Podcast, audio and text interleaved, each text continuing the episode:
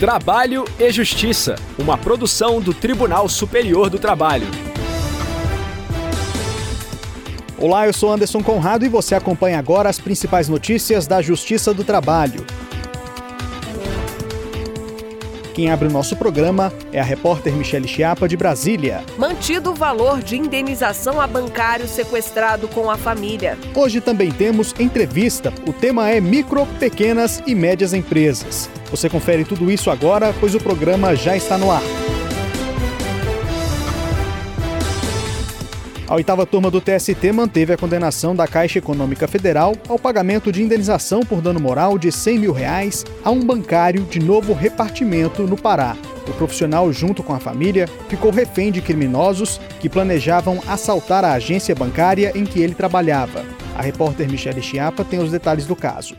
Tesoureiro executivo da Caixa Econômica Federal, o empregado e a família foram vítimas, em agosto de 2019, de criminosos que invadiram a residência deles visando obter informações para roubar a agência bancária em que ele prestava serviços. Em seguida, o empregado foi levado ao local de trabalho. No processo, ele disse que a Caixa havia negado seu pedido de transferência e de ajuda psicológica, que, segundo o profissional, eram asseguradas por normativo interno. O juiz de primeiro grau condenou a instituição financeira a pagar indenização por dano moral de 50 mil reais. O valor foi aumentado pelo TRT da oitava região, que abrange o Pará e o Amapá, para 100 mil reais. O entendimento foi o de que o empregado havia sofrido danos ao patrimônio imaterial e o assalto só ocorreu em razão do trabalho exercido por ele. Em recurso ao Tribunal Superior do Trabalho, a Caixa contestou o valor,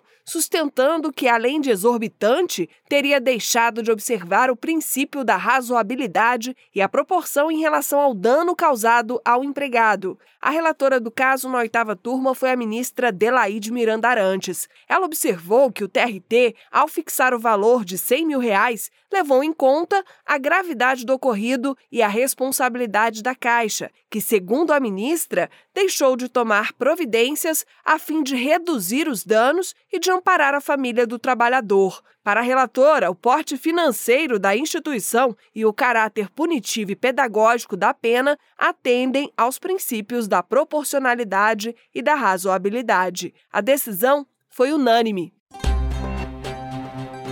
Entrevista 27 de junho é o Dia das Micro, Pequenas e Médias Empresas. A data instituída pela Organização das Nações Unidas evidencia a importância desses empreendimentos na economia local e global.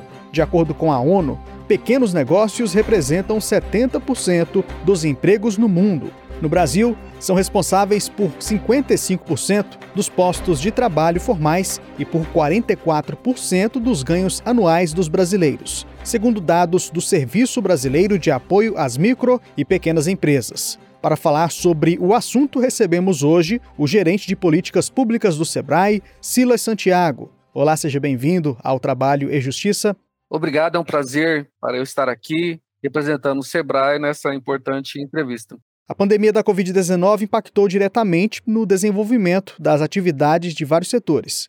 Quais medidas foram adotadas para a redução de prejuízos, especialmente de micros, pequenas e médias empresas? Todos os setores tiveram impacto relativo à pandemia, principalmente aqueles que não puderam funcionar. No primeiro momento, quase todos tiveram que parar, mas depois outros começaram a retornar mas teve alguns setores que demoraram muito mais, a exemplo de turismo, de economia criativa, de setor de eventos. Então, é, houve muita dificuldade, muitos fecharam as portas, muitos tiveram que demitir, muitos tiveram que paralisar contratos de trabalho. E nesse ponto, o Sebrae ele trabalhou muito ativamente para implementar políticas públicas que diminuíssem esse impacto. Né? Então, nós Tivemos, por exemplo, as medidas trabalhistas, permitir férias antecipadas, permitir redução de jornadas de trabalho, suspensão de contrato de trabalho, com pagamento pelo governo né, desses valores mensais para o empregado. Criamos a linha de crédito Pronamp, que é a primeira linha de crédito voltada para os pequenos negócios do nosso país. Isso deu uma certa sobrevida e conseguiu fazer com que a gente chegasse até aqui E a última medida que a gente conseguiu aprovar foi a regularização tributária, o refis das pequenas empresas, foi aprovado no final do ano passado e terminou a adesão agora com cerca de 380 mil empresas que fizeram a regularização dos seus débitos tributários na Receita Federal e na PGFN. O senhor poderia citar mudanças significativas que ocorreram na legislação relativa ao tema nos últimos anos?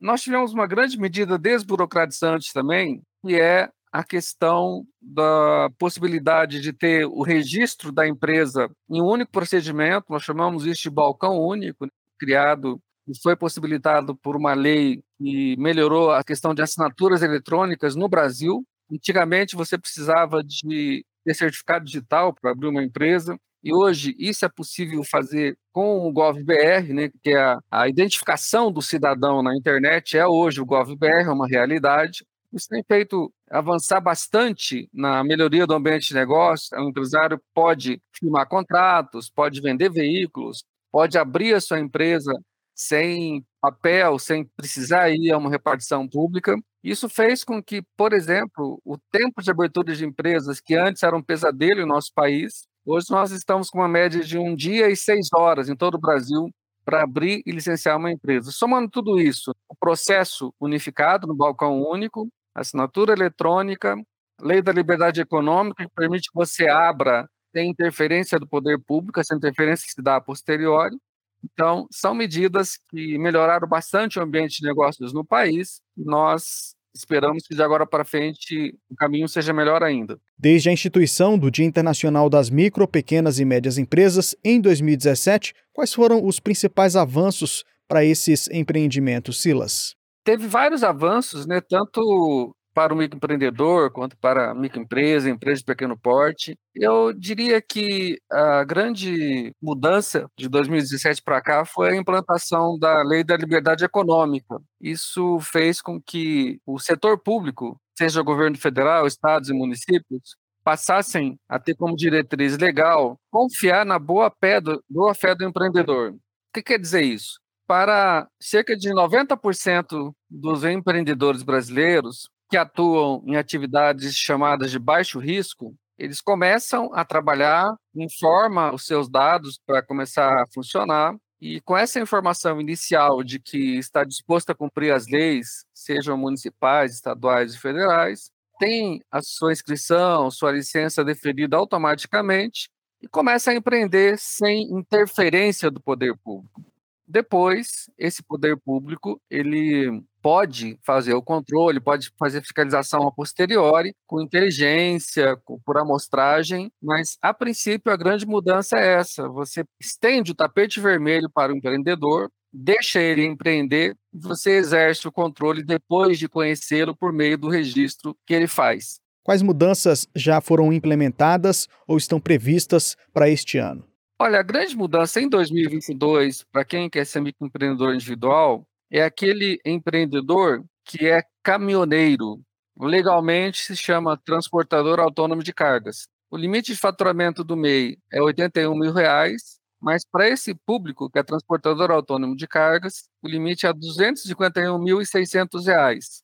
Ele paga um pouco mais, o MEI tradicional paga 5% do salário mínimo para a previdência pessoal dele, e esse transportador autônomo de carga paga 12% na sua contribuição previdenciária pessoal. E nós tivemos uma mudança já significativa, que é o e-social do microempreendedor individual, que é esse microempreendedor poder registrar o seu empregado pela internet, como nos mesmos moldes do empregador doméstico, e nós estamos esperando também um aumento do limite de faturamento do microempreendedor individual. Hoje, ele pode faturar só 81 mil reais por ano, e esse projeto que está no Congresso Nacional, já passou pelo Senado, está na Câmara dos Deputados, pretende elevar esse limite para 130 mil reais e autorizar ele a contratar até dois empregados. O limite hoje é um. Então, essas são as mudanças que nós esperamos para 2022. Eu conversei com o gerente de políticas públicas do Sebrae, Sila Santiago. Muito obrigado pela participação em nosso programa. Nós que agradecemos. Grande abraço do Sebrae para todos. A edição de hoje acaba aqui. Obrigado pela audiência. O trabalho e Justiça teve apresentação de Anderson Conrado, edição de Liamara Mendes, produção de Jéssica Vasconcelos e Priscila Roster, colaboração da estagiária Daiane Chaves, supervisão de Patrícia Rezende e trabalhos técnicos de Silas Moura e Wesley Oliveira. O programa é uma produção da Rádio TST, sob a coordenação de Ana Carolina Brito e a supervisão geral da Secretaria de Comunicação Social do Tribunal Superior do Trabalho. Até amanhã. Tchau.